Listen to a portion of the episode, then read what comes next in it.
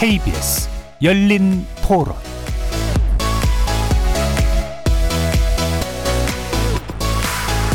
안녕하십니까. KBS 열린토론 정준희입니다.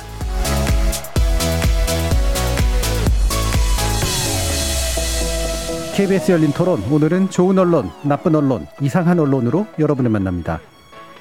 우여곡절 끝에 지난달 23일에 개막된 도쿄올림픽 코로나19로 인해 한 차례 연기한 끝에 사상 처음으로 무관중 진행되는 올림픽인 만큼 과거처럼 전 세계적이고 전 국민적인 주목을 받는 이벤트이진 못하지만 그래도 메달 획득 소식 등 다양한 뉴스가 나오고 있는데요.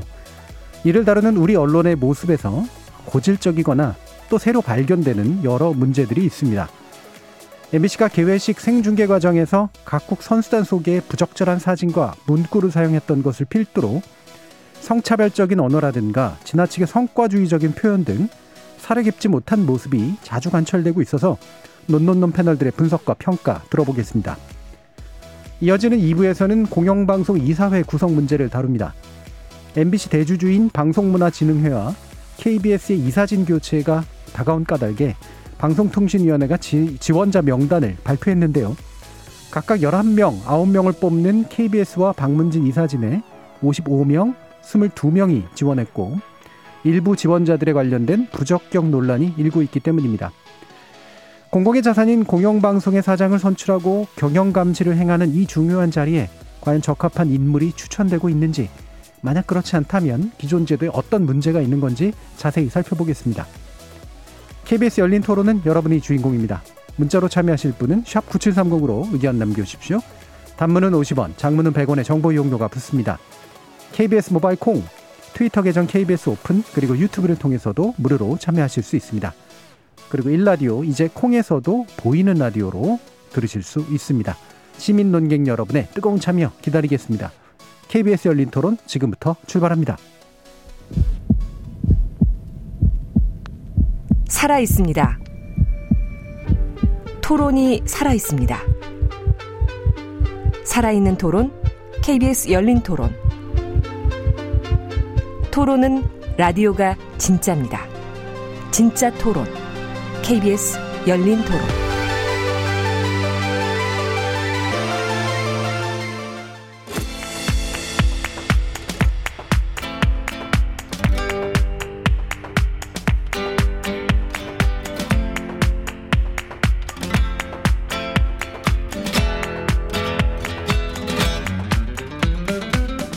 좋은 언론, 나쁜 언론, 이상한 언론?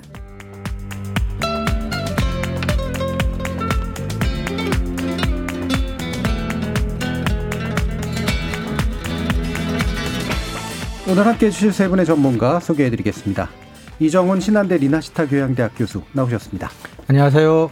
그리고 언론인권센터 정책위원이신 정미정 박사 함께하셨습니다. 안녕하세요. 민동기 미디어 전문기자 자리하셨습니다. 안녕하십니까. 자, 2020 도쿄올림픽인데요. 예, 사람들이 왜 2020이냐고 자꾸 이제 궁금해하는 그런데 이게 정식 명칭이니까 2021년에 치러지고 있는 상황이라 참 아이러니합니다. 자, 언론이 이제 이런 도쿄올림픽 보도를 어떻게 하고 있는지 좀 분석해 볼 텐데요. 가장 먼저 가장 큰 문제가 되었던 MBC의 생중계 관련된 문구들, 이미지들 참 개탄스러운 일들이 너무 벌어져가지고 여기부터 짚지 않으면 안 될 것 같습니다. 이 내용 민동기 기자님께서 정리해 주시죠.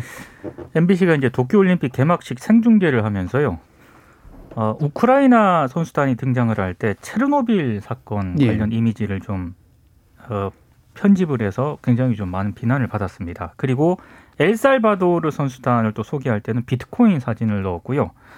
이것뿐만이 아니라 최근에 굉장히 좀 논란을 빚었던 아이티 에서 대통령 암살 사건이 일어나지 않았습니까? 근데 아이티 선수단이 입장을 할 때 대통령 암살로 전국은 안개 속이다 이런 자막을 넣어서 또 논란을 좀 빚었고요.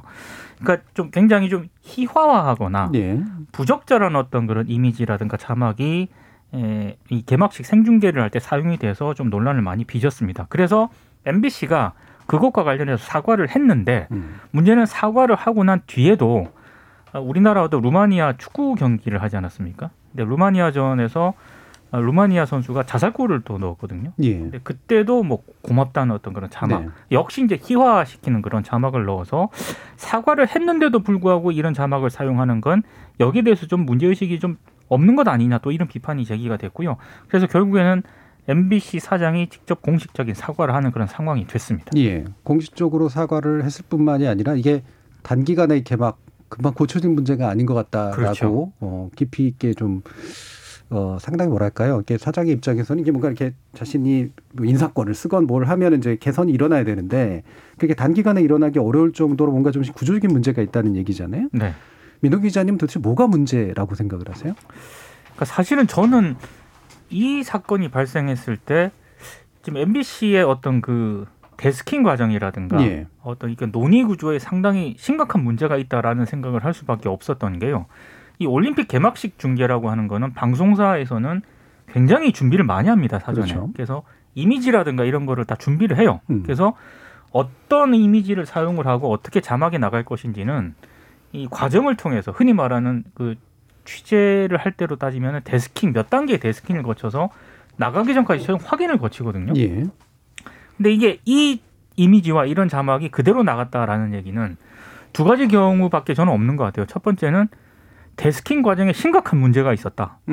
혹은 그게 아니라면 데스킹을 제대로 안 봤다. 그러니까 뭔가가 지금 이 그대로 나가놓았던 걸 MBC 프로세스에 굉장히 문제가 있었다라는 그런 얘기인데 왜 이런 문제가 있었을까를 전 개인적으로 곰곰 생각을 해봤을 때 아 이게 이 올림픽 개막식 중계라고 하는 게 이 타 방송사와 경쟁을 할 수밖에 없는 그런 상황이지 않습니까? 예. 그러니까 어떻게든 주목을 받아야 되는 그런 거고 이 주목을 받는다라고 하는 거는 좀 다르게 접근을 하되 재밌게 접근해야 된다라는 예. 이런 인식이 아마 제작진들 사이에 상당히 좀 있었던 것 같아요. 그래서 이렇게 해도 괜찮겠지라는 어떤 그런 약간 좀 나이브한 어떤 그런 인식이 이번 참사로 연결된 게 아닌가 저는 이렇게 생각을 하고 있습니다. 예.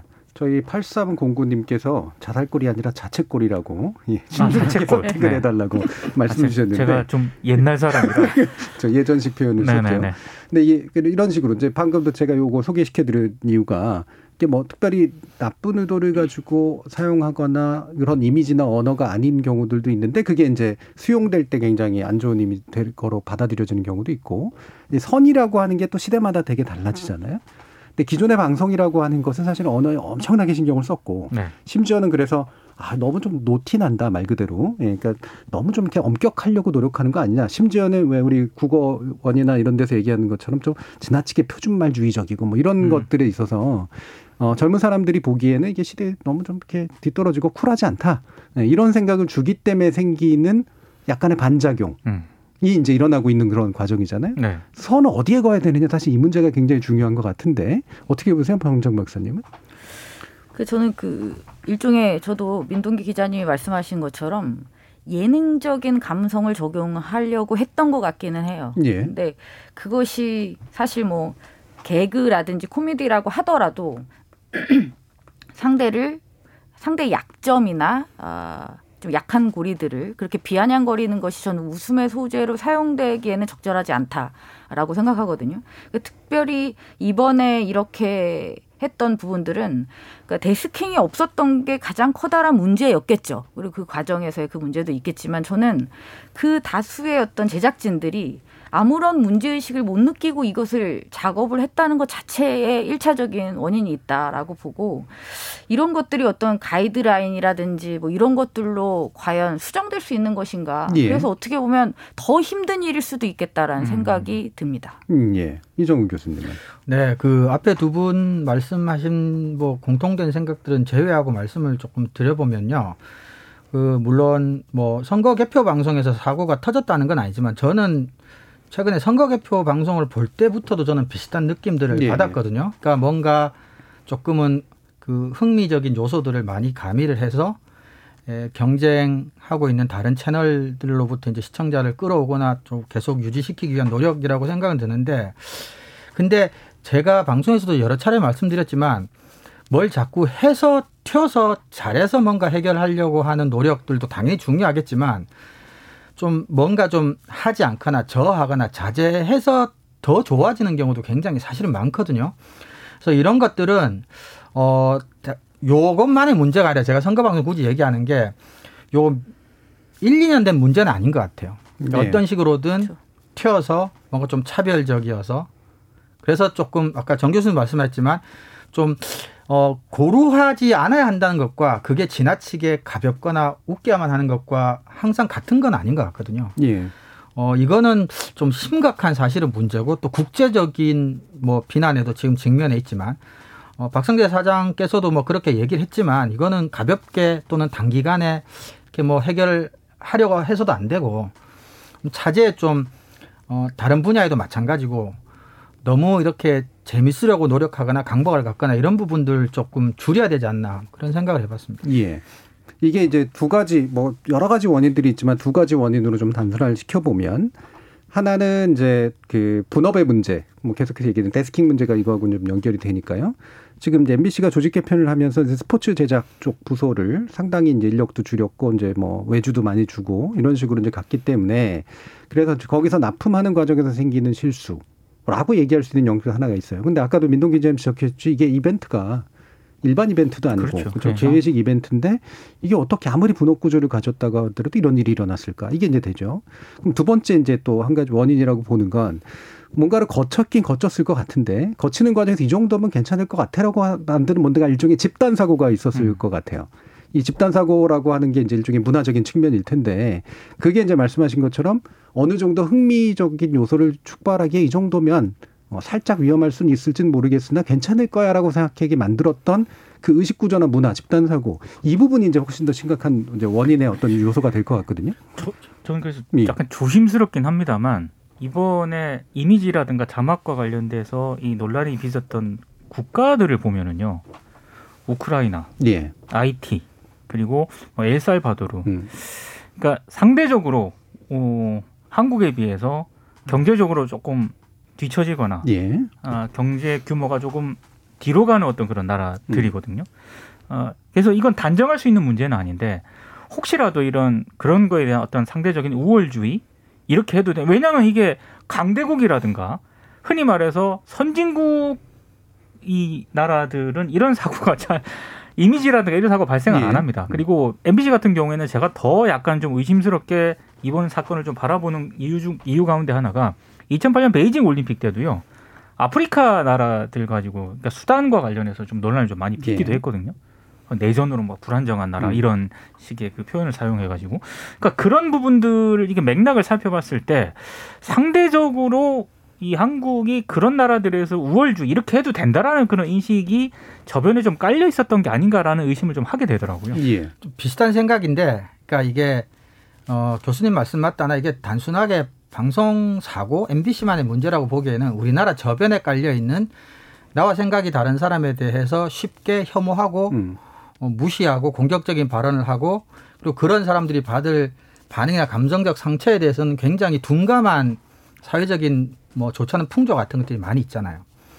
그러니까 뭐 이 실제 제작진들이 뭐 어떻게 생각을 하고 있었는지까지 정확하게 모르겠지만 방금 말씀하셨다시피 이제 우크라이나라는 나라가 체르노빌이라는 사진을 썼을 때 그 국민들이 어떤 생각을 하고 어떤 느낌을 받을 때에서 깊이 생각하지 않는 사회 풍조 같은 것들도 좀 가장 저변에 깔려 있는 문제의 원인이 아닐까 싶은 생각도 사실 해봤습니다. 예. 사실 이 문제가 이제 그 구조적인 문제에서 비롯됐다는 해석도 지금 있잖아요. 아까 정 교수님도 잠깐 말씀을 하셨지만 올 1월에 이 MBC가 이 스포츠 프로그램 중계 제작 기능을 그 자회사인 MBC 플러스로 이관을 했었습니다. 그때 당시에 이 스포츠국 구성원들이 성명을 냈어요.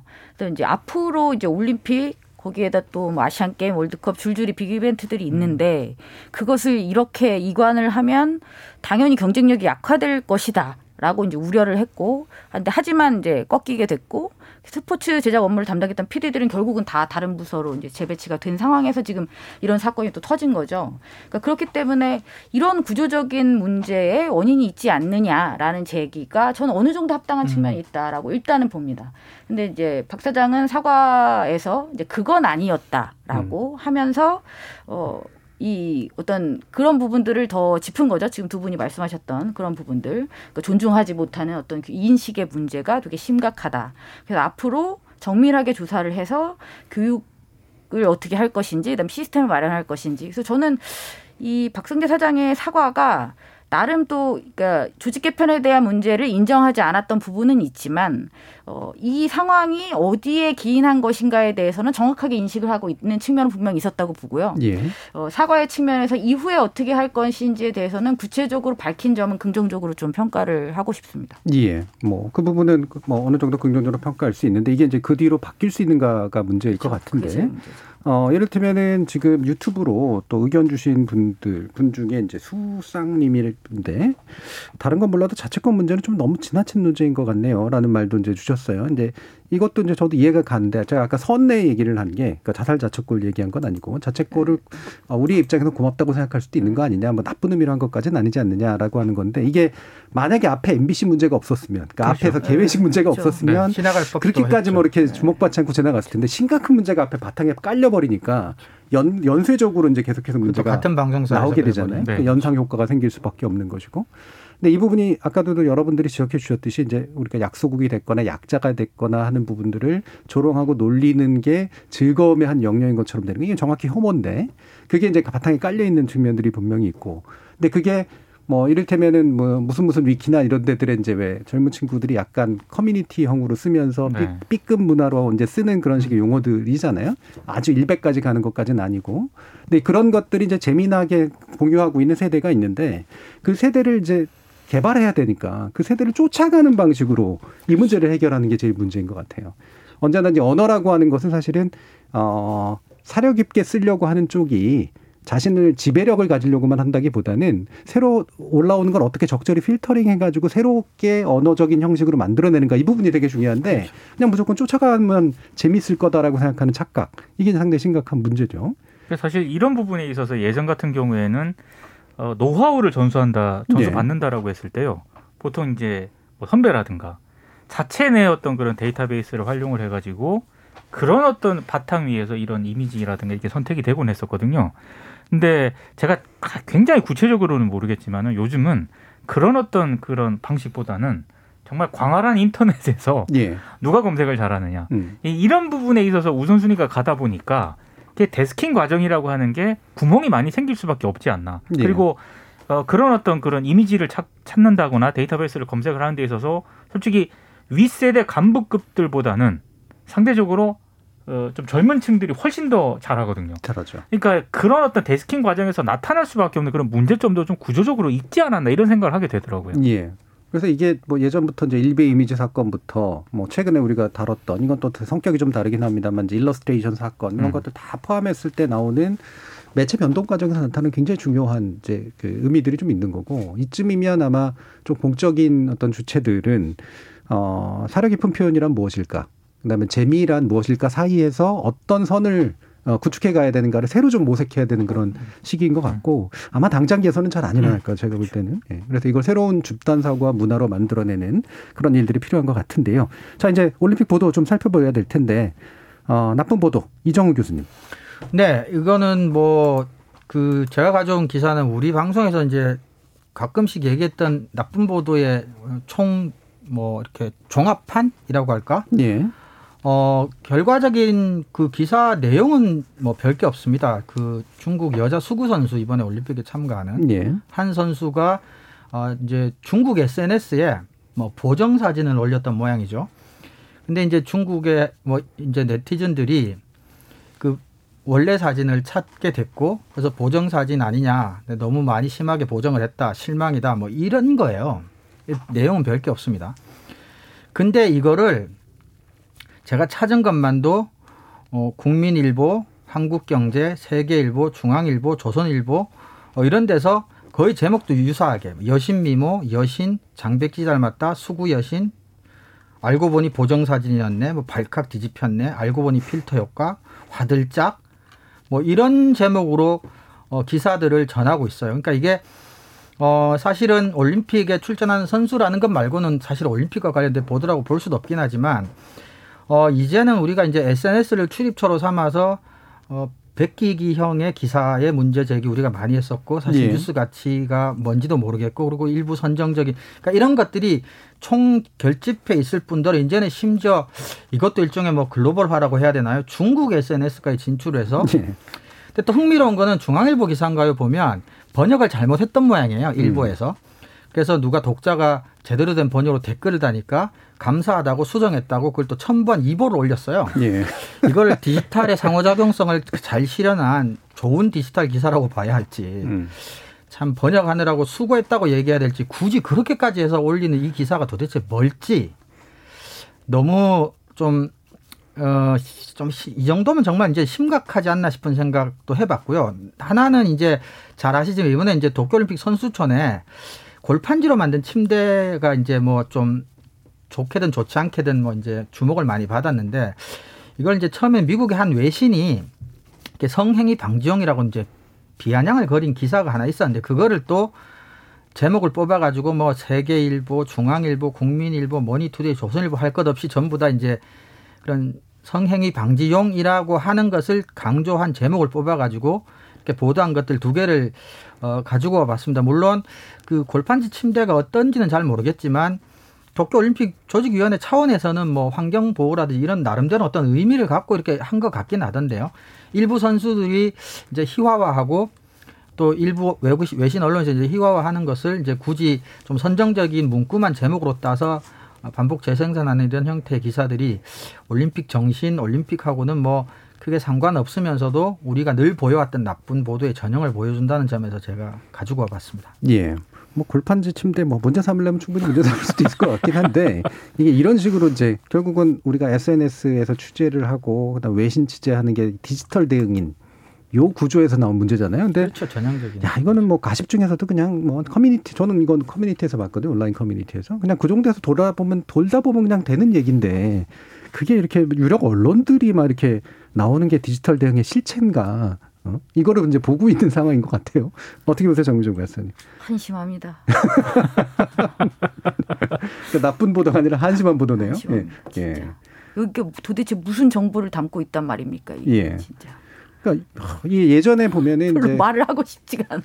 그 해외 토픽이라는 게 이제 언론학에서 보통 얘기할 때 이제 가십 보도의 전형이 이제 바로 해외 토픽인데 해외 토픽이 이제 해외에 대한 아주 안 좋은 이미지를 만들어내는. 하지만 재미가 있어 보이는 이런 거였죠. 그래서 뭐 기성 언론들도 이제 이런 해외 토픽 형식으로 가십들을 내고 이런 건 맞는데 요즘은 그 수준이 좀 더 훨씬 더 저열해진 것 같아요. 저는 이정훈 교수님이 나쁜 보도 링크를 이렇게 쭉 보내주셨잖아요. 예. 그걸 하나하나 또 다 확인을 해봤거든요. 이번에 아 좀 이상한 부분이 발견이 됐습니다. 보통 제가 이제 이 그 열린 토론 이렇게 검색을 할 때 커뮤니티도 가끔 들어가서 보거든요. 예. 커뮤니티에 주로 이런 내용들이 많이 있습니다. 많죠. 어디 가서 막 포온다거나 뭐 이런 글을 막 올리면서 흔히 말해서 짤이라 그러죠. 네. 이미지 같은 거 막 비교하면서 아 이거는 좀 심하다. 뭐 얼굴이 왜 이러냐. 이런 어떤 거를 커뮤니티에서 굉장히 많이 보는데 지금 이정 교수님이 링크 걸어준 거는 그런 커뮤니티가 아니라 흔히 말하는 정론지를 그렇죠. 표방하는 데서 이렇게 한 거거든요. 근데 정말로 딱 비교를 해보면 그 정론지 기사하고 커뮤니티에서 올리는 그 콘텐츠하고 차이가 없습니다. 차이가 이거는 네. 거의 그러니까 이거는 그 정도로 질적으로 우리 기사 수준이 하락했다는 걸 상징적으로 좀 보여준다고 봅니다. 이게 예. 이건 올림픽 관련 보도도 아니고요. 이건 연애 관련 보도도 아니고 이거 어떻게 분류를 해야 되나 카테고리를 좀 그런 생각을 하게 되더라고요. 예, 뭐 이건 뭐 실검 대응 기사 뭐 이런 거죠 사실. 네, 그렇죠. 예. 이정훈 교수님. 그래서 이게 우리 방금 교수님도 말씀하셨고 우리 방송에서 이제 몇 번 말씀드린 적이 있는데 결국 중앙일보, 조선일보 이런 이제 스스로도 굉장히 뭐 유력한 뭐 정론지라고 주장을 하고 또 실제로 우리나라에서 어떤 영향력이 있고 그런 언론들이 디지털화에 앞장서서 대응팀을 만들고 조선일보 최근에 만들고 그렇게 해서 중앙일보는 실제로 작년에 보면 실적도 굉장히 실질적으로 좋았잖아요. 클릭 수 같은 경우는. 예, 적어도 뭐 포털에서 양적인 측면에서는. 그렇죠. 그러니까 어쩌면 이제 내부적으로는 성공하고 있다고 판단하고 있을지도 모르겠어요. 예. 이제 그런 판단들이 이제 이런 기사들을 굉장히 양산을 하고 있는 건데, 근데 문제는 이게 이제 그렇게 해서 클릭 수가 나오고 해서 그게 이제 성공이라고 경영적으로 판단하고 있을지는 모르겠지만. 우리나라가 지금 언론에게 보이고 있는 불신 같은 것들이 사실 이런 것들이 굉장히 많은 영향을 미칠 텐데 이게 이제 장기적으로 이런 형태의 디지털화라고 하는 게 지속될 수 있는 모델인지 예. 한번 진지하게 고민해 볼 필요가 있다고 생각을 합니다. 예. 저 1935님이 솔직히 말해서 유력 일간지나 찌라시 요즘 구분할 거 있습니까? 사실 유력지라는 신문들이 잘못된 정보를 생산하고 오히려 찌라시라고 불리는 언론들이 더 정확한 정보를 전달해 주는 경우마저 있는 것 같습니다라고 말씀을 주셨는데요. 뭐 구별을 하려고 구별하는 게 아니라요. 아까 이정 교수님도 말씀 주셨지만 주장을 하고 있기 때문에 스스로 그렇다고 주장하는 거죠. 네, 자칭 유력이고 자칭 이제 메이저인데 그 자칭이라는 말에 갑하게 행동을 하느냐. 사실 이런 문제로 얘기할 수밖에 없을 것 같습니다. 자, 이상한 보도로 넘어가 볼까요? 정미정 박사님. 저는 좀 아까 나쁜 보도로 예를 들어주셨던 것에 대해서도 별로 말을 하고 싶지 않았었거든요. 그런데 제가 지금 가져온 이 보도의 주제는 이제 안산 선수에 대한 부분입니다. 사실 이것도 정말 말하고 싶지 않은 주제 중에 하나인데요. 근데 그럼에도 불구하고 지금 보도가 너무 많기 때문에 일단은 짚고는 넘어가야 될 것 같아서 일단 가져왔습니다. 그러니까 사실 안산 선수 관련한 보도는 나쁜 보도가 되게 많았어요. 그러니까 뭐 예를 들자면 메달을 반납해야 대 선수 보호. 이게 마치 대등한 어떤 주장의 대립인 것처럼 제목을 뽑았던 이런 많은 기사들이 있습니다. 뭐 이게 양궁 숏컷 남녀 페미니즘 갈등. 아니 이게 어떻게 갈등입니까? 이게 무슨 페미니즘 갈등이에요? 아니잖아요. 그리고 또 뭐 페미 안산 메달 반납해야 선수 보호해야 갑론을박. 이게 어떻게 또 갑론을박입니까? 그러니까 이따위의 기사들이 이제 되게 많았고요. 이것은 가장 나쁜 기사들로 아마 저희가 거론을 할 수 있을 것 같습니다. 근데 제가 가져온 기사는 이제 그건 아니고 이상한 보도로 가져온 기사입니다. 제목은 이것도 제가 한국경제 기사를 가져오긴 했는데 한국경제만의 문제는 아닙니다. 이제 대표적인 사례로 한국경제의 기사를 가져왔습니다. 제목은 안산 선수 금메달 박탈해야 페미니까 집단 테러 논란. 그래서 이 기사를 살펴보면 나쁜 내용만 다루고 있지는 않습니다. 그러니까 굉장히 근데 구체적이에요. 제가 이 기사를 가져온 건 사실 안산 선수에 대한 공격의 나쁨, 이게 부당함, 그런 것을 언급하려고 하는 건 아닙니다. 저는 철저하게 이 사안을 다룬 이 기사가 어떤 문제가 있는지를 저는 말씀드리고 싶은 거니까요. 그 부분을 중심으로 말씀을 드리면 이 기사는, 이제 그 잘못된 공격, 도를 넘는 비난이 나오고 있어서 논란인데 사실 그게 왜 잘못됐는지를 설명하고 있는 기사예요. 그러니까 어떻게 보면 나쁘지 않고 아주 일반론적인 기사라고 볼 수 있죠. 근데 제가 이걸 가져온 이유는 그게 너무 구체적이라는 겁니다. 금메달을 박탈해야 된다. 페미니스트니까 하면서 그 근거가 다 나옵니다. 그리고 그 증거 사진이 다 나와요. 온라인 커뮤니티를 캡처해서 개가 누워있는 사진이 나오면서 오족이 뭐라고. 그러니까 그 거친 언어들을 캡처를 해가지고 그걸 기사에 다 넣었어요. 그러니까 이게 구구절절 다 나와요. 그러니까 이걸 보면 이게 정말 이거를 비판하기 위한 기사인지 아니면 이 혐오와 이 모욕의 이 언어를 더 확산하는 게 목적인지 알 수 없을 정도로 너무 구체적입니다. 그리고 이제 마지막에는 한 칼럼니스트의 말로 이제 마무리를 해요. 이게 왜 잘못됐는지를 가지고 또 분석을 하면서 이제 마무리를 하고 있는데 그렇죠. 요지는 이러면 안 된다라는 이야기지만 결국 기사의 상당 부분이 그 구체적인 실제의 그 캡처 화면을 가지고 이걸 설명하고 있다. 그래서 저는 여기에서 이상한 지점은 이제 그거죠. 부당한 공격이다라고 비판하는 이 기사가 이렇게 지나치게 자세하게 그 행위를 묘사하는 이유는 도대체 뭘까?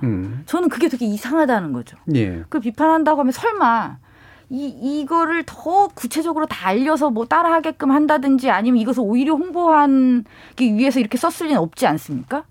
그렇다면 도대체 이걸 이렇게 자세하게 한 이유는 뭘까요? 저는 이게 되게 이상해서 이 기사를 가져와 봤습니다. 이상한 거는 맞는 것 같고 나쁘게 이상한 것 같긴 한데 정말 몰라서 물어보시는 거예요? 저는 정말 이상한 거죠. 아니면 정말 그런 나쁜 목적?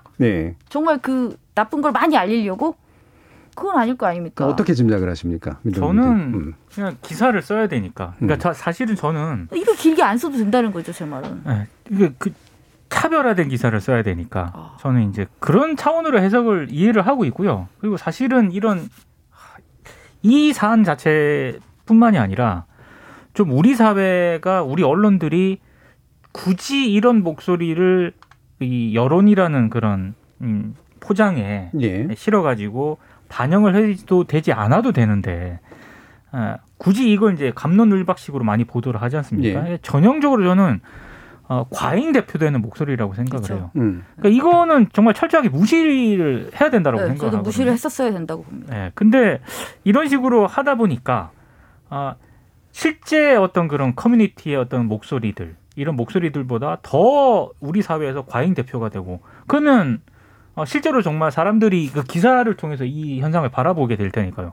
정말로 이런 게 갑론을박이 되나 보다. 이런 인식을 하게 되는 것 같고. 그리고 제가 봤을 때 그런 어떤 현상이 결국에는 기사를 쓰는 기자들한테 영향을 미친다고 생각을 해요. 그러니까 예. 굳이 저렇게 지금 정 박사님이 언급하신 것처럼 자세하게 쓸 필요 없거든요. 그러니까요. 근데 어떻게든 기사가 굉장히 많았잖아요. 근데 그 기사 많았어요. 중에서 자기 나름대로 아마 차별화된 기사를 쓴다고 해서 썼을 거라고 저는 그 생각을 하거든요. 근데 이 사안이 그럴 사안인가? 저는 아니라고 생각합니다. 예. 이 사안을 정말 저도 말하고 싶지는 않았지만 너무 많으니까 완전히 무시하고 갈 수만은 또 없게 되어버린 예. 거죠. 예. 이게 말린 걸까요? 사실 근본적으로 말이 안 되는 게 너무 많아요. 일단 이건 논쟁이나 논란도 아니에요. 그렇죠. 이게 어떻게 논쟁이나 논란이에요. 영어를 써서 죄송한데 이제 불시시라고 그러죠. 개소리라고 그러죠. 그거면 그걸 수 있어요. 이건 논쟁이나 논란도 아니에요. 그래서 뭐 논란이나 논쟁에 참전했다. 공격도 아니에요. 그냥 이거는 아무것도 아닌 거죠. 그러니까 이거는 철저하게 보도를 하지 않거나 이제 이게 클릭은 끌 것 같아서 보도를 안 하고는 못 견디겠다 싶으면 우리나라 언론이 스스로 굉장히 잘한다고 하는 거 있지 않습니까? 비판을 하면 돼요. 예. 뭐 균형이고 뭐고 이런 것도 필요 없습니다. 이건 일말에 뭐가 없는 거잖아요. 그러니까 말 자체가 안 되잖아요.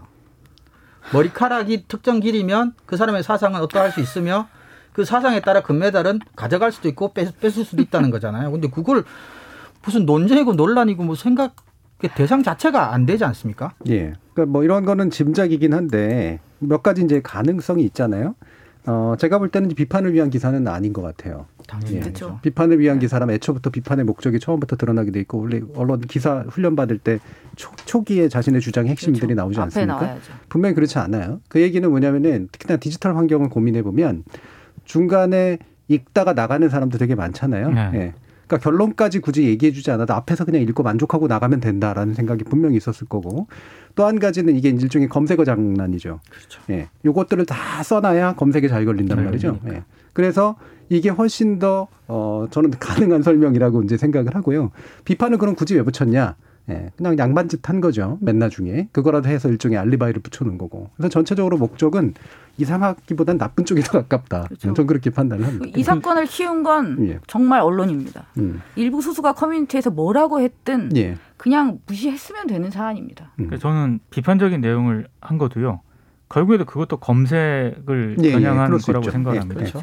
여기저기 뿌려놓은 거죠. 왜냐하면 열린토론이 준비하는 과정에서 혹시라도 이 내용을 비판적으로 다른 언론이 있는지를 검색을 하거든요. 설마 좋은 보도로? 그래서 이 검색에 걸리게 해야 됩니다. 예. 네.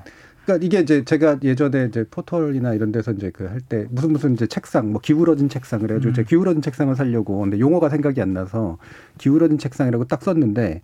막 온갖 쇼핑몰들이 다 걸리는 거예요. 그래서 와 신기하다. 우리나라에 이 책상을 이렇게 파는 데들이 많나? 했더니 말 그대로 아무 키워드나 다 써놨기 때문에 들어가서 놀러가 들어가면 안 파는 거죠. 예. 저는 똑같은 논리라고 생각합니다. 예. 지금 황홍규님께서 페미니즘 논란 사회적으로 있을 수도 있는데 안산 선수 금메달과 무슨 관계인지 정말 이상한 보도 맞습니다라고 또 동의해 주시는 그런 의견을 보내주셨네요. 자, 이거 말고도 뭐 이상하거나 좀 문제가 있거나라고 하는 그런 영역들이 있는데 대부분이 다 사려 깊지 못함이라는 문제인 것 같아요. 네. 이를테면 뭐 성차별적인 어떤 단어들이 사용되면 이게 성별을 지나치게 나눠가지고 모든 걸로 또 얘기하려고 하는 그런 것들 어떻게 보세요, 민동기 기자님? 그래도 과거에 비해서는 굉장히 많이 좋아졌다고 네. 생각을 합니다. 예전에 정말 그 어린 나이에도 불구하고 좀 이해가 안 됐던 대표적인 표현 가운데 하나가 낭자라는 표현이었거든요. 특히 양궁 선수들을 향해서 태극낭자라는 표현을 썼는데 이게 무슨 단어인가라고 생각을 했는데 참 좀 언급하고 싶지는 않습니다만 아무튼 그런 단어들을 거리낌이 없이 사용했던 적이 있었거든요. 근데 요즘은 그런 거는 뭐 사용을 빈도가 확 줄어들긴 했습니다만 여전히 저는 어떤 그런 성차별적인 어떤 그런 단어보다는 조금은 배려하지 못하는 그런 단어들이 요즘은 더 문제인 것 같아요. 이를테면 그 태권도 이번에 그 우리 뭐 종주국으로서의 어떤 그런 뭐 자존심을 지키지 못하는 뭐 수모 이런 표현을 막 쓰지 않았습니까? 이 태권도 수모 이렇게 검색을 해보시면 어마어마한 기사들이 검색이 되거든요. 예. 정말로 저는 이런 식의 어떤 뭐 제목 뽑기라든가 단어 사용은 좀 정말로 좀 조심해야 된다고 생각을 합니다. 또 어떤 거 지적하고 싶으세요, 이정훈 교수님? 저는 오히려 이제 좀 어떻게 보면 좀 반대되는 분위기일 수 있는데 기사라기보다는 이제 일부에서는 여자 선수들에 대한 어떤 성차별적인 단어 뭐 이런 문제들이 있는 한편으로 일부 여자 선수들은 노르웨이 여자 비치 핸드볼 선수들, 그다음에 독일 여자 기계체조 선수들 같은 경우는 이제 여성을 좀 대상화하는 유니폼을 벗어나서 벌금을 물어가면서까지도 이제 예. 이렇게 하려는 움직임까지도 있지 않습니까? 그러니까 이렇게 일종의 이게 무슨 글로벌 스탠다드라는 것까지는 아니지만 어떤 이런 흐름들이 있는 국면에서 뭐 아까 말씀하신 그런 요즘 이제 태극 낭자까지는 아니지만 이런 성차별적인 단어들 사용하고 있는 부분들은 또 유독 비교돼서 조금 더 도드라지는 것 같기도 하고요. 예. 또 정미정 박사님. 그리고 참 저는 외모를 품평하는 걸 굉장히 좋아한다라는 생각을 많이 했어요. 그것은 굳이 여성에만 국한되는 것 같지는 않고 그렇죠. 그렇죠. 여성이든 남성이든 근데 이제 스포츠 경기라는 게 사실 그 어떤 이 몸이 되게 중요하잖아요. 네, 그렇죠. 그 어떤 피지컬 조건도 되게 중요하고 그러니까 그 핑계로 더 이 얘기들이 더 강조가 되는 거죠. 그렇죠. 마치 판이 열린 거죠. 네, 몸 그러니까, 가지고 얘기할 수 있는 그러니까 판이니까. 어떻게 보면 신이 난 거예요. 예. 그러니까 막 그전까지는 좀 이렇게 자제하려고 애썼던 그 모든 것들이 그냥 풀려나니까 중계에서도 실수가 잦아지고 하다못해 이제 그것을 옮기는 보도에서조차도 자제하지 못하고 그것들이 막 풀려나와서 전반적으로 지금 방송이나 언론사가 가지고 있는 모든 수준이 만천하에 그냥 드러나버린 어떤 아주 대표적인 사례로 이번 올림픽과 관련된 여러 가지 사례를 볼 수 있을 것 같습니다. 예. 그리고 또 문제됐던 게 뭐 우리가 원했던 색깔은 아니지만 뭐 그렇죠. 이런 표현 쓴 거, 예, 그렇죠. 예전보다 약간 이제 뭐 그나마 이제 완화되거나 순화된 표현이긴 합니다만. 옛날에는 정말 기억들 하시겠지만 이거 승부에 집착하는 보도의 끝이 그거잖아요. 지면은 현해탄에 빠져 죽어라. 예, 이런 식의 표현이 공공연하게 언론에 사용했었잖아요. 사실 은메달, 동메달 따는 것도 엄청난 건데 그렇죠. 금메달 지상주의 보도를 우리 언론들이 너무 많이 하다 보니까 예. 은메달, 동메달이 획득한 선수들을 마치 패배자처럼 묘사했던 그렇죠. 그런 예. 표현들도 굉장히 많았습니다. 예. 그러니까 이게 뭐 사람들이라는 게 남의 이제 뭐 특히나 몸이 강조되는 그런 선수들이니까 그 피지컬한 능력에 대해서 다 감탄하고 그중에 또 외모적으로 굉장히 잘생기고 예쁘고 그러면 거기에 대해 더 눈이 가는 거 뭐 이런 건 인간적인 이제 본능이죠. 근데 그거를 굳이 중계하는 사람이 입으로 재중계를 해줄 필요는 없잖아요. 그냥 각자 알아서 생각할 문제지. 근데 그런 생각 없이 그냥 쭉 하고 나오는 이야기들이 마치 이제 중계의 굉장히 중요한 요소인 양 하는 거는 사려 깊지 못할 뿐만이 아니라 저는 언어 능력이 굉장히 떨어진다고 그렇죠. 생각을 해요. 예. 표현할 수 있는 말들이 다양하고 많지 않으니까 굉장히 즉자적인 그런 식의 표현들을 써서 결국에는 말 그대로 이제 이 어떤 본능의 잔치라고 불릴 수 있는 어떤 면에서는 이게 뭐 육체적으로 이제 부딪히고 이런 식의 일들이니까 그것에 그냥 완전히 판 위에서 노는 것 같은 그런 느낌들이 강한 것 같습니다. 자, 좋은 보도는 그럼 민동기 기자님 또 정리해 주시죠. 있긴 있었어요? 이게 저는 정말 궁금해요. 정말 찾기 힘들긴 했는데요. 예. 이게 방송사 이 올림픽 관련 보도나 신문이나 인터넷 매체 올림픽 관련 보도는 거의 천편일률적입니다. 예. 찾기가 어려웠는데 하나 찾은 게요. KBS의 이진성 기자가 그 인터넷에서 그 올림픽과 관련한 게 기자가 방송용으로 나온 그런 리포트는 아닙니다. 근데 기자가 이제 해설 분석하는 그런 식으로 예. 인터넷판에 쓴 기사인데 7월 28일에 쓴 기사고요. 제목이 올림픽 노골드 수모라고요. 종주국의 품격을 보여줬습니다. 이런 예. 제목의 기사입니다.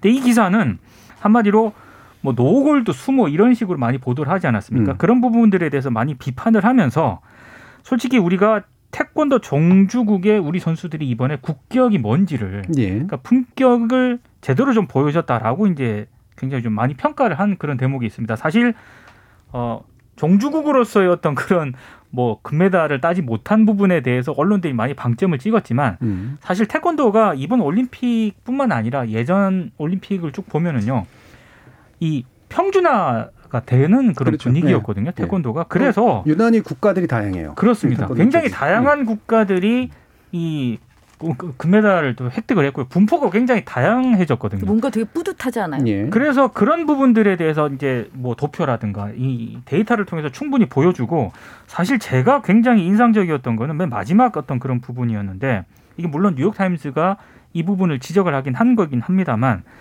태권도가 올림픽 메달 소외국들이 이제 메달을 많이 따는 종목이 된 거예요. 네네네. 그러다 보니까 약소국들의 어떤 스포츠 약소국들의 희망의 어떤 그런 그렇죠. 종목이 되고 있다라는 겁니다. 예. 그러니까 저는 이런 부분에 있어서 우리 태권도 선수들이 이번에 보여줬던, 비록 금메달을 따지는 못했지만 승자에 대해서 보여줬던 그런 굉장히 품격 있는 모습이라든가, 예. 정말 멋있었어요. 네, 굉장히 멋있었거든요. 저는 그런 부분도 멋있었고, 태권도가 이제 스포츠 약소국들의 어떤 희망적인 어떤 그런 종목이 될 수 있다, 이런 부분들에 대해서 좀 제대로 평가를 해줬다는 측면, 그러니까. 예.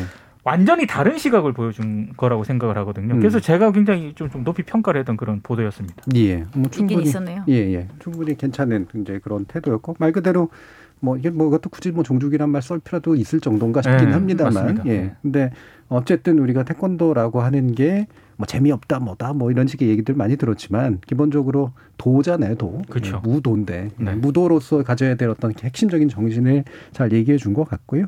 사실 올림픽이라고 하는 보도 문제, 뭐 여러 가지 문제들 짚었지만, 어떤 분들도 지금 이제 댓글로 좀 얘기를 해주셨는데, 올림픽 자체가 사실은 이미 상품화가 돼 있고, 그렇습니다. 그다음에 그런 보도와 연결될 수밖에 없는 구조를 가지고 있기 때문에 나오는 문제 아니겠느냐라고 하는 그런 지적도 주셨는데, 저는 뭐 아주 정확한 그런 지적이었던 것 같습니다. 이입생님 감사합니다.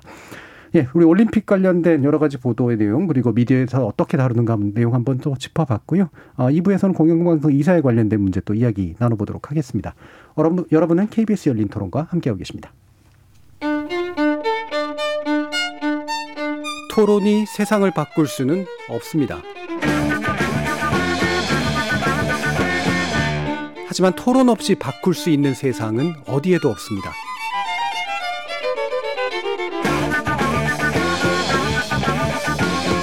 세상의 선한 변화를 갈망하는 당신, 정답이 아니라 질문의 힘을 믿는 당신,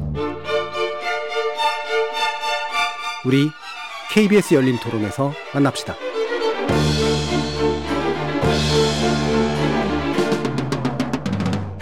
KBS 열린 토론, 좋은 언론, 나쁜 언론, 이상한 언론 2부 주제는 공영방송 이사 추천제도 이대로 좋은가입니다. 민동기 미디어 전문 기자, 언론인권센터 정책위원이신 정미정 박사, 그리고 신한대 리나스타 교양대학 이정훈 교수, 이렇게 세 분의 전문가와 함께하고 있습니다. 자, 지금 방송통신위원회가 이 부분을 관장을 하고 있는데요. KBS 이사 잔여 임기가 이제 끝났기 때문에, 그래서 새로운 이사를 이제 추천해서 이제 선임해야 되는 그런 식의 일들. 게다가 이제 MBC는 MBC 이사를 직접 하는 게 아니라 MBC의 대주주인 이제 방송문화진흥회라는 공공기관에 이사를 이제 선임하는 그런 문제죠. 근데 이게 도대체 어떤 제도길래 우리가 한번 논의를 해봐야 되는가, 배경 설명이 좀 필요할 것 같아요.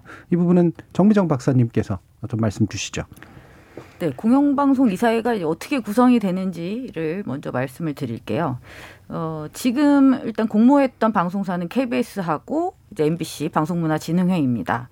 KBS는 이사회가 11명으로 구성이 됩니다. 그리고 선임 절차는 방송통신위원회에서 추천하고 대통령이 임명하는 식으로 구성이 돼 있습니다. 그리고 방송문화진흥회 같은 경우는 9명이고요. 이사회 구성이 방송통신위원회에서 임명한다라고 되어 있습니다. 각각 이제 법은 이제 다릅니다. KBS는 방송법에 근거하고 있고, 방송문화진흥회는 그 법에 또 의해서 이렇게 되고 있는데요.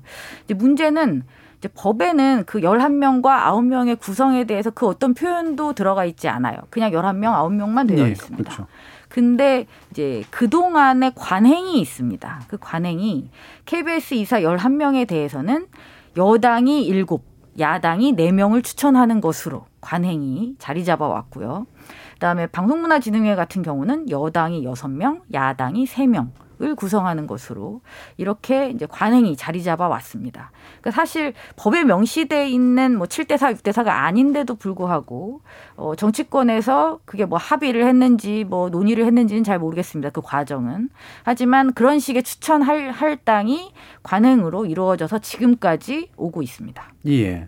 이게 이제 방송통신위원회가 추천하고 대통령이 임명한다. 근데 이게 그럼 왜 정당 추천이 가져가게 됐을까? 왜 7대4, 6대3으로 됐을까? 근데 구체적인 숫자는 이제 물론 다수를 보장해 주는 게 여당이고 소수가 이제 야당이 가져간다 정도인데 방송통신위원회 자체가 3대2 구조니까 저 방송통신위원회의 그 정당별 추천에 의해서 선임됐던 그 부위원장이나 위원장이나 그다음에 위원들이 각자가 이제 각 정당을 뒤에 업고 이제 추천을 하는 그런 방식이 되는 걸로 이제 아마 관습이 고착이 된 거죠. 그럼 이사라고 하는 게 도대체 무슨 일을 하는데라고 또 궁금해하실 것 같아요. 이 부분도 좀 얘기를 해주세요. 네, 이사회는 주로 이제 법에 아예 다 명시가 돼 있습니다. 역할이. 그러니까 제가 볼 때 이제 가장 중요한 건 방송사가 행하는, 그러니까 우리 공영방송이 행하는 방송의 공적 책임에 관한 사항을 주로 관여하게 됩니다. 그러니까 공적 책임에 관한 사항에 대해서 심의하고 이제 의결하는 거죠. 그리고 방송사의 어떤 기본 운영 계획에 대해서도 이제 의결을 하고요. 그다음에 무엇보다 이제 중요한 건 일단 예산을 어떻게 운용하는 것이냐에 대한 그렇죠. 전반적인 계획, 그다음 뭐 예산의 어떤 2월, 그다음에 이제 경영 평가 뭐 이런 것들을 또 관여하게 되고요. 그리고 또 하나 이제 중요한 역할은 사장에 대한 임명 제청. 물론 사장뿐만 아니라 뭐 부사장, 감사 뭐 여기까지도 하지만 그러니까 사장을 뽑는 기관이라는 측면에서 또 이사회의 권한이 또 막대하다고도 볼 수 있습니다. 예. 이외에 이제 기타 작은 업무들이 또 포함이 됩니다. 예. 그래서 핵심은 사실은 사장 뽑는 거죠. 사장 뽑는데 다수파의 의견이 이제 반영이 되면 그 다수파를 지명한 여권의 이제 뭐 의향이 결국은 반영되는 거 아니냐. 라고 하는 거고 나머지 또 예산을 쓰는 부분인데 사실 예산 가지고는 또 그렇게까지 많이 싸우지는 않아서요. 그렇죠. 예. 워낙 제한된 예산이라 또 운영의 폭이 넓지도 않습니다. 예. 그래서 이제 결국 사장을 누가 뽑느냐 사장 가지고 이제 다 이제 결정하는 거 아니냐 사장 인사권 가지면서 모든 걸 하는 거니까 이제 결국 이것 때문에 이제 여야 간의 치열한 싸움이 벌어지는데 그렇기 때문에 이제 각자가 자기한테 이제 필요한 인물들을 밀어넣기 위해서 또 암투가 벌어지는 그런 식의 일들이 좀 있죠. 자, 근데 최근에 55명, 22명이 지원한 이 지원자에 대한 이제 부적격 논란이 있는데, 뭐, 사실 논란이 있는 건 당연한 일인 것 같아요. 이건 공적기관이니까. 근데 어떤 논란들인가, 왜 벌어지고 있는 거야? 이 부분도 좀 짚어봐야죠. 민동기 기자님 좀 해주시죠. 근데 이게 KBS하고 박문진 이사가 굉장히 좋은 자리인가 봅니다. 55명, 22명이 지원할 정도니까요. 아우. 저도 이거 어지간하게 이게 과거 취재를 많이 했었는데, 점점 지원자들이 늘고 있어요. 늘고 있는 것 같아요. 근데 워낙에 이 지원자들이 많다 보니까 논란도 많이 불거질 수밖에 없고요. 그 각 방송사들이 또 내부 노조도 많지 않습니까? 노조 각 노조에서도 발표한 성명 같은 걸 보면은 부적격자들이 굉장히 많아요. 그래서 어떤 특정인의 실명을 언급을 하기가 좀 애매한 측면이 있습니다. 왜냐하면 어떤 사람이 방송에서 실명을 언급하고 그렇죠. 또 어떤 사람은 실명 언급을 안 하면은 편법성 문제가 있으니까. 근데 제가 쭉 방송사 노조가 발표한 성명서도 보고 이렇게 해보니까 크게 한 세 가지 정도 이 부적격 논란이 좀 있는 것 같아요. 첫 번째는 과거 이전 정권에서 편파보도 책임자들이 지금 뭐 이렇게 이사에 좀 지원을 하려고 하는 것 같다. 이를테면 뭐 MBC 같은 경우에는 라디오 진행자들을 강제로 이렇게 몰아내는 그런 과정에서 책임이 있던 어떤 그런 사람들이 이번에 이사를 뭐 지원을 한다려고 한다거나 과거에 또 보도 책임자였었는데 그때 굉장히 보도 편향성을 가지고 논란을 빚었었는데 이번에 다시 이제 뭐 이사를 좀 지원하려고 한다거나 이런 인물들을 이제 내부 구성원들이 이건 문제가 있는 인사다라고 이제 지목을 한 것 같고요. 또 하나는 어떤 성향상 극우적인 어떤 그런 성향 이를테면 5.18 민주화 운동을 왜곡한 그런 발언 세월호 그 유가족을 폄하했던 그런 발언들, 그런 발언을 했던 사람이 이번에 이제 공영방송의 이사, 뭐 KBS, MBC의 이사로 지원하려고 하는 이런 사람들은 좀 문제가 있다라고 또 내부 구성원들이 좀 지적을 하는 것 같고요. 마지막 하나는 정치권에 몸담은 어떤 그런 이력을 가진, 그러니까 흔히 말해서 예전에 뭐 그 대선 캠프에 몸을 담았다거나 아니면 정치권과 상당히 밀접한 것으로 의심되는 사람이 정치 이력을 숨기고 이렇게 뭐 지원을 한다거나 이런 인사들에 대해서 각 방송사 내부 구성원들과 노조들이 상당히 좀 부적격자다라고 이제 실명으로 언급을 하면서 성명을 발표하고 지금 이런 상황이 된 것 같습니다. 예. 그러니까 일단 뭐 언론 노조에서 주로 많이 얘기를 하고 있는데 다른 노조들 뭐 KBS 같은 건 또 노조가 이제 3개 이상 있으니까요. 예, 노조마다 이제 의견을 내는 것 자체는 당연히 뭐 필요하거나 또는 뭐 불가피한 일이고 또 노조가 의견을 냈다고 해가지고 그 의견이 다 맞는 의견이거나 그 사실이 아니죠. 또 맞는 사실도 아닐 수도 있기 때문에 다만 이제 사회적으로 이제 공공기관의 이사를 만든 일 특히나 사장 선임에 있어서 중요한 역할을 하고 있는 이 사람들이 도대체 어떤 이력을 가지고 있고 어떤 전문성을 가지고 있는가는 되도록이면 많은 시민들이 아는 건 좋은 일인 것 같아요. 그렇습니다. 예. 물론 직접 선임권은 없긴 합니다만. 근데 이제 지금 그 질의서라든가 이런 것들을 전국 언론 노동조합이 이제 제출을 했다라고 하는데, 뭐 민호 기자님 또 일부 언급을 해주셨습니다만 이정훈 교수님 또 혹시 추가적으로 얘기해주고 싶으신 부분 있으신가요? 네, 전국 언론 노동조합 27일에 이제 그 질의서와 의견을 담아서 이제 방송통신위원회 제출했다고 하는데, 여기서도 보면 이제 부적격 유형을 6가지로 나눠서 이제 언급을 했습니다. 이사회 기능을 초월한 직무수행 계획을 제출한 자. 그러니까 이사회가 할 수 있는 일이 아닌 거를 내가 해보겠다고 그렇죠. 이렇게 네. 이야기한 사람들. 예를 들면 대한민국을 통일시키겠다라든가. 그렇죠. 네. 그다음에 특정 정당과 후보의 선거 캠프에서 활동한 자. 그다음에 추천인이 특정 정당의 국회의원인 자. 그다음에 KBS와 MBC를 옮겨가며 공영방송 이사를 마치 직업인 것처럼 간주한 자. 방송사 내부 분야를 과장해 서술한 자, 특정 프로그램과 종사자에 대한 정치적 평가를 제시하며 인사 개입 의도를 밝힌 자, 이렇게 6가지 유형은 절대로 이사가 되어서는 안 된다라는 의견을 전국 언론 노조가 방송통신위원회에 제출했다고 합니다. 예. 자, 이런 의견서나 이제 나름의 기준을 지금 제시한 거잖아요. 네. 그러면 이 기준 내지 의견에 대해서도 평가를 좀 해봐야 될 것 같거든요. 혹시라도 이 부분은 좀 기준으로선 적합하지 않은 것 같다, 또는 이 부분은 훨씬 더 되게 적합한 것 같다, 뭔가 의견이 좀 있으세요? 정미정 박사님? 저는 지금 제기되는 질문들은 다 한 번씩은 검토해볼 만한 의견들이라고 보고요. 특별히 그러니까 개별 지원자들에 대한 평가야 이견이 있을 수 있지만 예. 이 원칙이나 기준에 대해서는 저는 이견은 거의 없는 것 같습니다. 저는 이게 6가지 유형 가운데 제가 봤을 때 좀 주목해서 봤던 포인트는, 지원하는 분들 중에도 이사의 어떤 그런 그 권한과 역할에 예. 대해서 잘못 알고 계신 분들이 좀 있는 것 같아요. 예. 그러니까 KBS 이사를 비롯해서 박문진 이사는 보도에 개입을 할 수가 없습니다. 그렇죠. 전혀 불가능하죠. 네. 불가능한 그런 상황인데 예. 지원자 중에 뭐 어떤 방송사의 보도를 내가 바로잡겠다. 지원서에 그런 거를 언급을 하신 분이 있더라고요. 그러니까 어떤 자리인지도 모르고 네. 지원을 한 거죠. 그거는 이사의 권한이 아닙니다. 네. 그래서 그런 부분은 좀 본인들이 지원을 할 때 이사의 권한이 뭔지를 정확하게 알고 좀 했으면 좋겠고요. 저는 또 재미있게 봤던 게 뭐 KBS 이사로 있거나 혹은 박문진 이사로 있거나, 요즘은 예전에는 이게 마치 그 일종의 윤리관처럼 예. KBS 이사로 있던 사람은 박문진 이사로 지원을 안 한다거나 박문진 이사를 했던 사람은 KBS 이사로 지원을 안 한다거나, 이런 어떤 경우가 일종의 분문율처럼 있었는데 네. 지난 정부 때 이게 약간 깨지기 시작을 했거든요. 예. 그래서 막 이쪽에 또 이사로 했던 분이 임기 마치고 또 이쪽 방송사로 간다거나, 이런 부분에 있어서 또 이렇게 언론 노조가 가이드라인을 제시한 것도 상당히 좀 재밌는 그런 대목이라고 생각을 합니다. 예. 사실 이제 그분이 좀 문제가 지난번에도 사실 좀 됐었죠. 이제 방문진에서 2번이나 연속으로 그렇습니다. 임기를 가졌고 오래 했고, 그다음에 이걸 또 KBS까지 와서 KBS 이사까지 됐으니 네. 특정 정당에 추천해 가지고. 근데 다시 또 방문진으로 간다니까 되게 좀 황당해 보이는 건 있는 것 같은데요. 물론 냉정하게 생각해 보면 예를 들면 예전처럼 뭐 이렇게 뭐 무슨 본부 그래가지고 뭐 서로 방송사 간에 인력 교류가 없어야지만 마치 윤리적인 것이냐 얘기하는 시대는 이미 좀 지난 것 같고 네.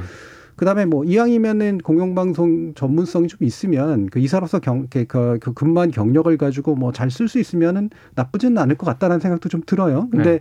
대부분의 이제 또 이제 여기에 대해서 싫어하시는 분들은 이제 뭐냐면은 야, 그거 한 번 해 먹었으면 됐지 또 뭘 하냐라고 생각해서 마치 이제 돌려가면서 한 번씩은 해봐야 되는 그런 식의 일인 것처럼 생각하는, 저는 그런 심리 좀 있다고 생각을 하고요. 문제는 이분이 기존에 이사를 하면서 제대로 했느냐, 사실 이거죠. 그렇죠. 근데 돌아다니면서 사실 굉장히 안 좋은 그렇습니다. 이력을 남긴 분이란 말이에요. 근데 계속할 수 있다는 게 되게 신기한 일인 거죠. 그게 이제 어떤 정치권의 추천 그렇죠. 방식으로 이사가 이제 이렇게 추천이 되다 보니까 활동에 대한 평가라든가 이사로서의 어떤 활동에 대한 평가가 우선시 되는 게 아니라 예. 어떤 정치권의 영향력이 우선시 되는 게 아닌가, 이제 이 숙제가 지금 던져진 거라고 저는 생각을 하거든요. 예. 예. 결국은 그래서 이제 연결되는 게 이렇게 뭐 부적격에 대한 판단들은 여러 가지가 있을 수 있으나 몇 가지 이력으로 봤을 때 분명히 공영방송이 잘 굴러가도록 만드는 데 도움이 안 될 것 같은 사람이 여전히 이사로서 성공적으로 추천돼서 성공적으로 여러 가지 일들을 하는 일들의 근본적인 원인은 각 정당이 이사를 파견할 때 있어서 내 말 잘 듣는 사람, 그렇죠? 나를 대신해서 뭔가 정치적으로 어떤 싸움을 해줄 사람, 그리고 그걸 성공적으로 해왔다라고 정당이 판단한 사람을 지속적으로 쓰는 경향이 있다라고 하는 거죠. 그리고 새로운 사람이라고 하더라도 결국 그런 사람을 이제 쓰려고 하게 되다 보니까 공영방송에 대한 이해도라든가 전문성이라든가 아니면 뭐랄까요, 그러니까 자신의 헌신이라든가 이런 것들에 의해서 뽑히는 게 아니라 대리인으로서 뽑히는 이 구조, 이게 이제 핵심적인 문제란 말이에요. 이게 어떤 제도 때문이라고 보세요, 이정훈 교수님? 근본적인 원인은 실질적으로는 여야 정당에서 추천을 하는 것처럼 결과적으로는 되는 구조가 아니겠습니까? 그러니까 제가 이 6가지 부적격 사유를 보면서 가장 씁쓸했던 거는, 그러니까 사실은 교수님 말씀하셨지만 어떤 전문성이나 뭐 헌신 뭐 이런 것들이 아니라, 그러니까 역설적으로 추천인이 특정 정당의 국회의원인 자, 특정 정당 후보에 선거하면서 활동한 자, 이런 사람들이 부적격자라는 것 자체가, 예, 이런 사람들이 그동안 많이 지원을 해왔다는 것이잖아요, 역설적으로. 그렇죠. 그러니까 어떻게 공영방송의 이사의 자격을 논할 때 뭐 정치 이력이 있냐 없냐, 특정 정당에서 지원했냐 안 했냐라는 것을 논의해야 된다는 것 자체가 비극이지 않나 싶은 생각이 들어요. 그렇죠. 사실은 이제 공영방송이 정치적으로 독립적이려면 되도록이면 뭐 정당 소속을 적어도 현직으로 안 하거나, 과거에도 그런 게 없었으면 좋은데, 사실 해외 공영방송을 보면 정당 소속이라고 해가지고 부적격이라고 판단하지는 않거든요. 전문성이 있다. 그 사람이 충분한 전문성이 있고, 그 다음에 뭐 대변을 할 필요도 있는 거잖아요, 어느 정도는. 근데 이게 이제 부적격이 어떤 기준으로까지 되게 강하게 나온다라고 하는 건, 그런 식의 정당의 이력을 가졌거나 정당의 대리인으로 활동했던 사람이 공영방송 기사에 많았고 굉장히 안 좋았다라고 하는 경험치의 이제 반응이라고, 그렇죠, 볼 수가 있는 거죠. 정미정 말씀님 어떻게 보세요? 여기서 또 흥미로운 게 하나 있는데요. 지금 KBS랑 방송문화진흥회에 대해서 말씀드렸잖아요. 그 관행으로 7대4, 6대4입니다. EBS 같은 경우 이제 이번에 아직 공모에 들어가지는 않았지만 EBS는 8대1이에요. 왜 이렇게 적을까요, EBS는? 8대1이요. 8대1. 그러니까 거기는 당연직이 있어서 이제 그렇죠. 아, 뭐 그런 것도, 예, 있고. 예. 근데 이제 야당의 비율이 상대적으로 굉장히 낮죠. 똑같이, 예, 9명인데도 방문진 같은 경우는 6대3 정도가 되는데 여기 이제 8대1밖에 안 된다. 그러니까 결국은 사장을 선임한다라는 것이 이 사회에서 굉장히 커다란 권한이라고 볼 때 EBS에 상대적으로 관심이 더 덜한 이유는 뭘까요? 결국은 이제 보도가 없어서 그렇습니다. 예. 그러니까 보도를 하긴 하지만, 예, 이제 교육이라는 아주 제한된 영역에 대해서만 하기 때문에 보도에 영향력을 행사할 수 있는 사장에 대한 권한에 상대적으로 EBS는 이제 관심이 덜한 거죠. 예. 그러니까 이렇게 해서 보면 결국은 KBS와 방문진 이사에 대한 정치권의 과도한 관심의 목적이 무엇인지는 명명백백하게 저는 드러난다고 봅니다. 그렇죠. 그래서 수많은 연구진들과 뭐 언론노조를 비롯해서 많은 사람들이 이제 주장을 해왔던 게 있죠. 이런 식의 정치권이 추천하는 관행을 깰 수 있도록, 예, 제도적으로 정비를 하자라고 계속 이야기를 했는데 이번에도, 이번 국회에서도 지금 거의 가능성이 없다고 볼 수밖에 없을 것 같아요. 예. 근데 그럼에도 불구하고 저는 이 성과가 지속될 수 있을지는 모르겠습니다만 방송통신위원회가 어쨌든 공모를 통해서 지원한 지원자들의 자료를 일단 공개를 하고, 그다음에 국민들의 어쨌든 질의를 받아서 대리하긴 하지만 대신 이제 질문을 하는 방식으로 공개 면접을 진행하는 것. 그러니까 이 과정의 투명성을 높였던 부분들은 저는 긍정적으로 일단 평가를 할 수 있을 것 같습니다. 예, 예. 하지만 이것이 얼마나 지속될 수 있을 것인가에 대해서는 여전히 의구심이 있고요.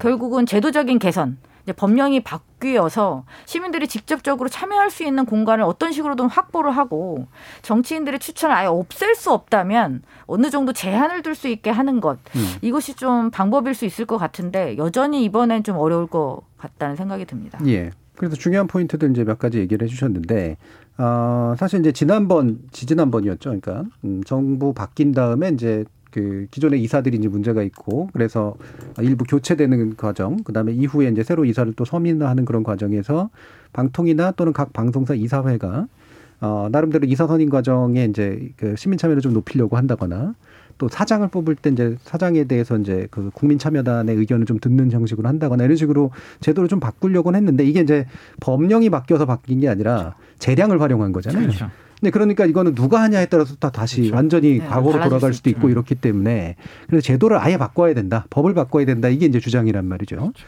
근데 법을 바꿔야 된다의 두 가지 의견이 지금 견해가 대립하고 있는 건데, 하나는 아예 7대6 뭐 이런 식으로 이제 거의 가깝게 만들어서 특히나 사장이나 이런 사람들 뽑을 때는 특별다수제라 해가지고, 네, 3분의 2 이상의 동의를 얻어야지만 뽑을 수 있도록 하자. 이게 사실 과거에 또 민주당이 냈었던 안이기도 했기 때문에 야당 시절에. 지금은 국민의힘이 그거를 하자라고 얘기를, 네, 하고 있는 거고. 또 반대쪽에서는 결국 중요한 건 합의를 내거냐 안 내거냐 문제가 아니라 아예 정치에 관여되는 사람들이 너무 자꾸 대리인처럼 하는 걸 없애기 위해서는 이사를 직접 뽑거나 그 시민들이 사장을 아니면 직접 뽑거나 이런 식으로 시민 참여를 높이는 방향으로 가자라고 하는 안으로 지금 이제 대립되고 있는 거잖아요. 어떻게 보세요, 민동기 기자님?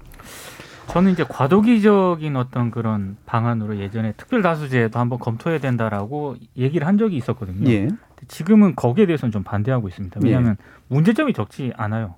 3분의 2, 그러니까 한마디로 이제 야당이 추천하는 그런 이사들이 동의를 하지 않으면은 예. 만약에 어떤 지연 작전을 만약에 편다면은 그렇죠. 방송사 사장을 뽑을 수도 없는 그런 상황에 네. 놓일 수가 있거든요. 실제로 이런 일들은 계속 일어났잖아요. 지금까지 방심위가 네. 몇 달을 지금 방송통신심의위원회와 같은 그런 사태가 발생할 수 있기 때문에 이거는 예. 좀 아닌 것 같고 그래서 제가 이제 몇 수년 동안 계속 주장하고 있는 거는 공영방송사들의 이사수를 대폭 늘려야 된다. 네. 네. 그래서 일반 시민들이 참여할 수 있는 그래서. 거의 뭐 몇백 명, 거의 국회의원 수준으로 해가지고 이사들에게 이렇게 많이 지원을 하는 가장 큰 이유가 저는 그만큼 권한이 집중이 된다라고 생각을 하거든요. 예. 그럼 그 권한의 문턱을 낮추면 된다고 생각해요. 그 문턱을 낮추되 굉장히 많은 시민들이 참여할 수 있는. 저는 이번에 조금 다른 얘기긴 합니다만 그 언론중재법 가지고 여러 논란이 있지 않습니까? 근데 제가 언론중재법 뭐 보완해야 될 부분이 있다라고도 생각을 하는데 가장 높이 평가하는 그 항목 중에 하나가 이번에 언론중재위원 있지 않습니까? 거기 예전에 언론학자들하고 네. 언론인들만 들어갔거든요. 네. 판검사, 판사들하고 이런 부분들. 근데 이번에 법안을 보면 독자고 시청자를 추가를 했어요. 네. 마찬가지로 저는 이사들의 어떤 그런 문호, 지원할 수 있는 그런 문호를 정말 시민들에게 대폭 낮춰야 된다고 생각하고 굉장히 많은 사람들이 이사로 참여를 해가지고 뭐 다양한 논의들이 좀 있어야 된다고 생각을 합니다. 지금은 예. 너무 뭐 이게 뭐 11명 뭐 이렇게 이러다 보니까 11명, 9명 이러다 보니까 소수의 이사들에 의해서 굉장히 많은 어떤 권한이 행사가 되고 있다고 보거든요. 예. 저는 후자 쪽에 좀 더 방점을 좀 찍고 있습니다. 예. 그래서 실제로 그 의사결정의 효율성을 위해서는 단순 다수결이 당연히 맞죠. 그렇죠? 반드시 나와야지만 하는 이제 그런 네. 걸 하도록 하고 대신 이제 그 기존의 정치권에 의해서 뭔가 이렇게 양파로 갈리는 이런 식의 문제들을 예방하기 위해서는 시민에게 개방을 해서 사람 수를 늘리면 그죠? 그들 가운데 누가 정치적인 주류가 되는지는 사실 아무도 알 수 없는 모르니까요. 그런 상태가 되는 거니까 네, 네. 뭐 이게 사실은 독일에서 이제 하고 있는 방안하고 네. 좀 유사한 이제 그런 형태고 또 혹시 어떤 의견이 있어요? 그 민동기 기자님 말씀하신 것처럼 되기 위해서는 이제 전제 조건은 그런 건 있는 것 같아요. 그러니까 수를 늘리고 국민들이 일반 시민들이 많이 참여하게 되면 이게 일종의 꼭 뭐 대통령 선거와 유사하진 않더라도 지역별로든 이념적으로든 뭐 여러 가지 하여튼 시민들의 전체 국민 구성비와 유사한 형태의 대표성을 가지고 시민들을 뽑을 수 있는 그렇죠. 시스템 같은 것들은 네. 갖춰져야 할 것 같고요. 근데 지금 현재로서는 우리나라가 공영방송 이사를 뽑는 과정이 실질적으로는 정치적인 이해관계에 의해서 결정되는 구조고 이것이 너무나 폐단이 크니까 이것을 막아야 된다는 생각에 너무나 급급해 있는 것 같은데 그것도 물론 중요한데 그래서 수를 늘리거나 일반 시민들이 참여하는 것도 당연히 이제 중요하고 필요한 일인데 사실은 또 그렇다고 해서 시민들로만 구성되는 게 또 예. 가장 효과적이고 바람직하냐는 문제도 있어요. 그러니까 얼마나 전문적이고 또 공영방송에 헌신할 의지와 뭐 의사가 있는 사람들을 이렇게 잘 선별을 하는 문제하고 또 시민들의 참여를 넓히는 방법하고 그다음에 정치권에서 손을 댈 수가 없게 하는 이 세 가지를 한꺼번에 사실은 잘 녹여 들어가는 법을 만들어야 되는데 이게 우리나라는 지금 현재 구조로는 여당만 되면 두는 게 낫거든요. 예. 그러니까 여당이었던 시절 소리와 야당이었던 시절 소리가 항상 달라지는 것들이 반복되어 온 것 같아요. 예. 그래서 정치권에서 이제 그래서 그런 부분들이 조금 문제긴 한데 그래서 단기간에 뭐 해결되기는 조금 힘들 것 같아요. 정 박사님도 말씀하셨지만 곧 또 이제 대선이 8개월도 이제 남았을 텐데 아마 그 안에 해결되기는 힘들 것 같고요.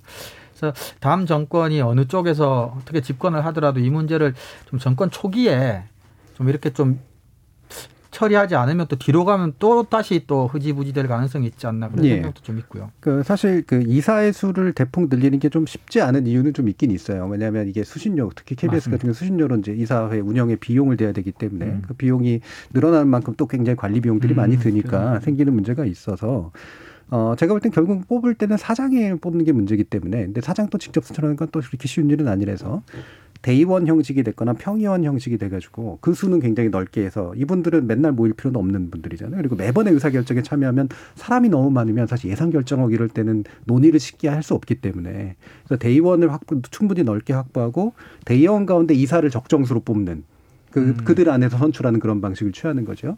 이런 것도 한 가지 대안이 된다. 그러면 사장을 뽑을 때는 대의원의 전반에 투표로 뽑고 그다음에 일상적인 경영 의사 결정은 의사가 대신하는 그런 방향. 뭐 이런 것들도 저는 뭐 대안으로 생각할 수 있다. 이건 제가 예전에 논문으로 썼던 거 약간의 연장이긴 한데 예, 뭐 이런 방반도 여러 가지 고민이 되고요. 거마비만 주면은 아무도 안 하려고 하지 않을까요? 대의원이요? 아니 그 이사. 이사는 권한을 주는 거죠. 네. 네. 그 중에 뽑힌 사람, 대의원 안에서 뽑힌 사람들은. 예. 정미정 박사님은?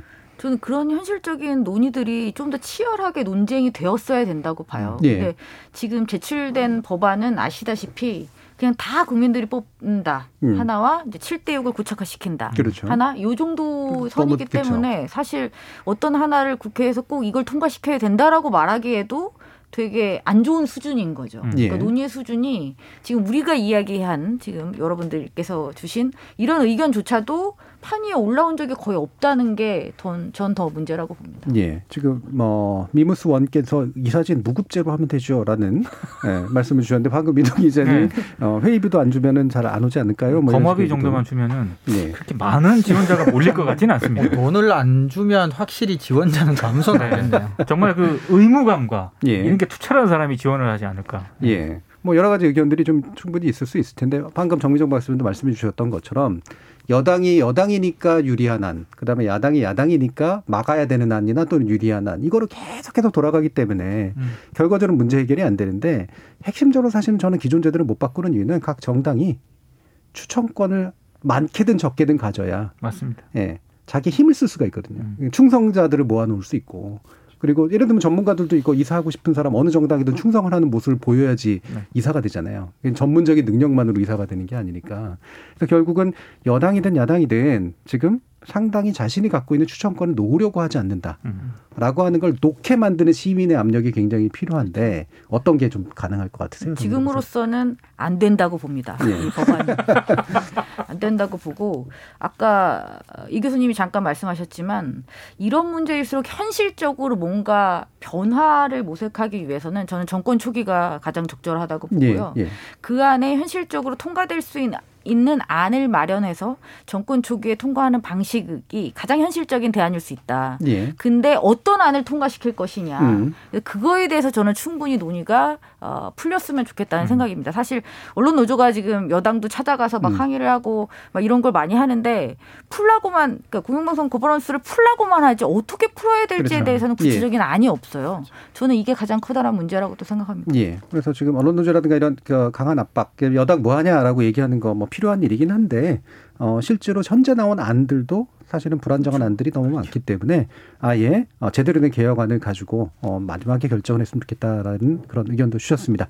자, 열린 토론 이것으로 모두 마무리하겠습니다. 오늘 토론 함께해 주신 이정훈 교수님, 정미정 박사님 그리고 민동기 기자님 세 분 모두 수고하셨습니다. 감사합니다. 고맙습니다. 고맙습니다. 개혁은 결국 공익과 사적 이익 사이에서 벌어지는 다툼인데요. 공익을 희생시켜 사적 이익을 전취하는 개인이나 집단, 그리고 그걸 뒷받침해온 제도를 당대의 공익에 부합하도록 개선하는 게 개혁이죠. 정치인들 누구나 개혁을 이야기하지만 사실 그 단단한 사이 카르텔 깨는 거 쉽지 않습니다. 공영방송 이사직이 정당의 소유물처럼 취급되는 한 구조적 위기에 처한 공영방송을 공익을 위한 필수기구로 바꿔놓는 일 대단히 요원할 것 같습니다.